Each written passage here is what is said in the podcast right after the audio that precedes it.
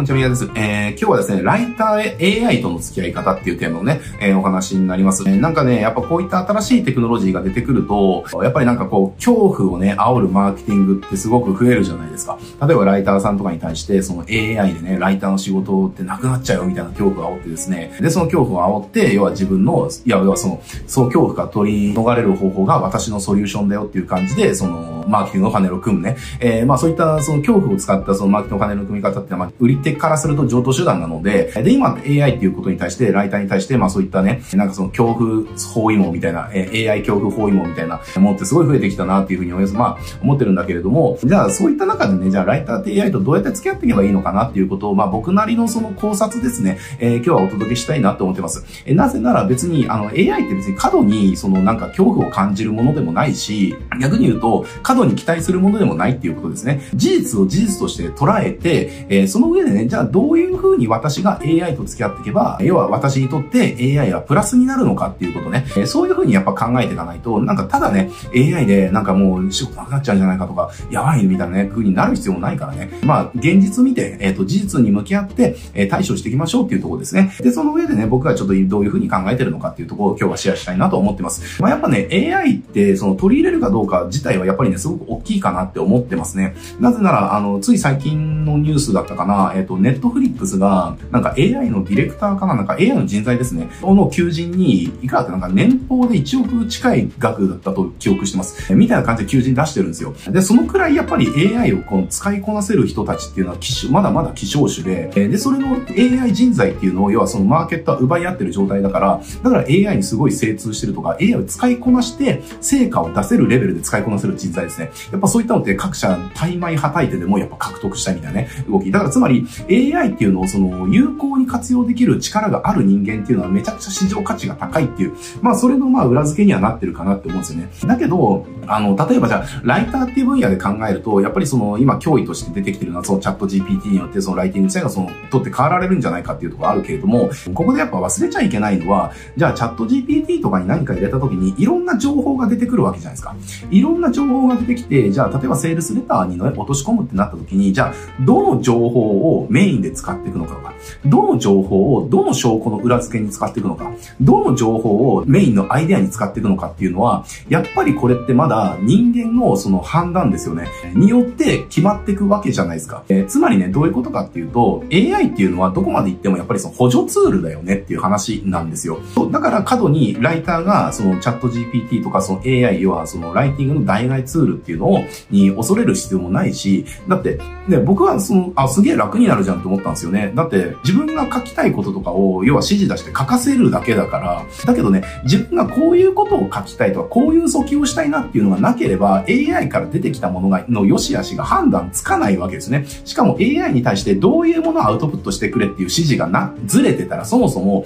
変なものがね、成果が出ないものがアウトプットしてくるわけだから、そこの指示を出す人間の結局、脳みその方が重要じゃんっていう話なんですよ。もちろんこれがね、さらに10年、20年したら、その脳みそ自体も AI が担うようになるかもしれないし、まあ、ね、あの、我々が生きてる間にそうなるかどうかわかんないけれども、まあ、いつかはそうなるんだろうなとは思ってます。思ってるけど、でも、今現在で考えたら、えー、そこまではなってないわけだし、だってみんなぶっちゃけ思ってるでしょ？ね、チャット GPT に書かせた文章とか、クソつまんねえなってみんな思ってないですか？僕は思ってますよ。あの、何この、あの、無味、無臭な、なんか、面白みのない文章はっていう。だから、あれを要は、その自分の言葉に変換するだとか、えー、しなきゃいけないわけだから、結局その、代替えっていうものではなくて、えー、時短ツールにしかなってないわけですよ。ライティングっていう分野をね。まあ、これがなんかその画像とかだと、もうその代替えっていう風になっちゃってると思うけれども、でもそれがじゃあ著作権的に問題がないのかどうかみたいな問題も出てきてるわけだし、とかね。まあ、いろいろあるわけですよ。だからね、まあ、今みたいな感じで、その、そもそもじゃあ AI にどんなアウトプットをしてもらいたいのか、それっていうのは人間がまだまだ判断しなきゃいけないし、アウトプット、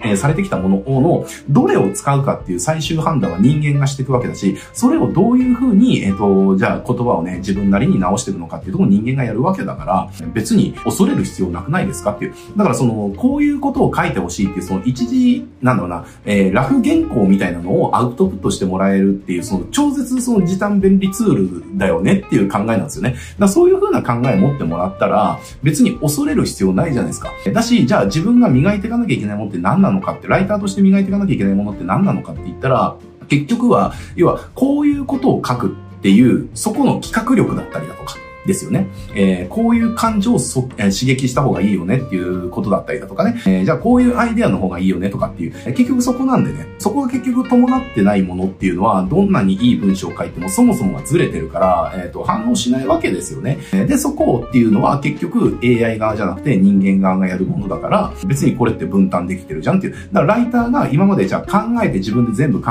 え、書いてたものが、えー、ライターが考えたものを AI にアウトプットさせて、それを整えるっていう、いう風な、こう、役割分担がね、できるようになったっていうだけの話なんで、だからそう考えてもらうとね、別に、ライターって AI にその恐怖を抱く必要もないし、あ、すげえなんか、これで、働く時間楽にできるじゃんみたいな、なんか、こう全部ね、こう自分で文章を書いて、なんか言葉を生む、えー、生みの苦しみとかに、こう、悩まされることなくなるじゃんみたいな、えー、感じになるから、僕はね、別に恐怖とか全然感じてないんですよねっていう話ですね。なのでね、なんかこれご覧になられてる方でもなんか AI なんか大丈夫かなみたいに感じてる方がいらっしゃるんだったら別に恐怖のなんかこう対象じゃないんでね、AI って。だから上手にやっぱり使っていきましょうっていうころですね。えー、だし自分がやってる領域で成果を出すっていうことがどういうことなのかっていうのを正確に把握していく。えー、で、その成果を出すためにじゃあ AI っていうのはどう使えるのかっていうね、えー、ふうに考えてもらったら、要は自分がやってることをこれを要は、代わりにここはやってもらえるよねっていうふうに考えてもらえると、えー、共存っていうのがね、できるようになってくるから、まあ、そんなにまあ僕は過度にその、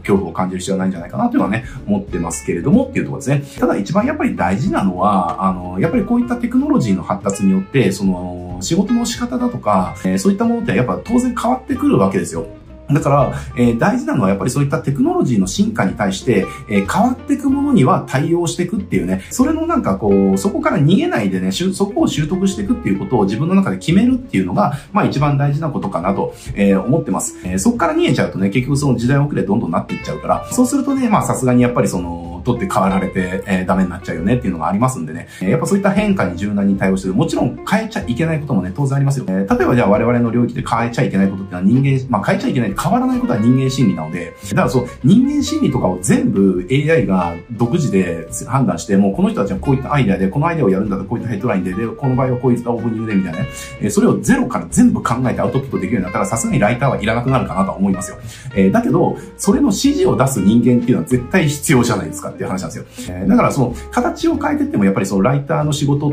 の本質っていうのは変わっていかないから、っていうところですね。そう考えてもらったら我々自体は何の能力を一番伸ばしていかなきゃいけないのかっていうのも分かってくるしね。でも逆に伸ばさなくてもいい能力っていうのも分かってくるから、でそれなんで伸ばさなきゃ、伸ばさなくてもいいのかって言ったら、このツールが全部代わりにやってくれるからみたいなね。いう風なこともまああるわけですね。まあそういう風な感じなので、過度に恐怖に感じる必要は僕はないかなっていうのが、えっと今現在の考え方ですというところです。えー、はい。じゃあ今日はね、ちょっと僕がその、まあ今ね結構 AI に恐怖してるライターさんとか、まあ非常になんか増えてるなって感じたので、まあ別にそんな恐怖に抱く必要ないんじゃないっていうところでね、僕のその、考えに至った理由っていうところを、まあ、シェアさせてもらいました。はい。じゃあ今日はこれで終わりますけれども、このチャンネルですね、こうしたライターさん向けの、えー、キャリアの話だとか、テクニックの話だとか、スキルの話だとかね、たくさんしてますので、ぜひね、ライターとしてキャリアアップしていきたい方はね、役立つ動画たくさんあると思いますので、ぜひチャンネル登録して、他の動画もチェックしてみてください。はい。じゃあ今日これで終わります。こちらでます。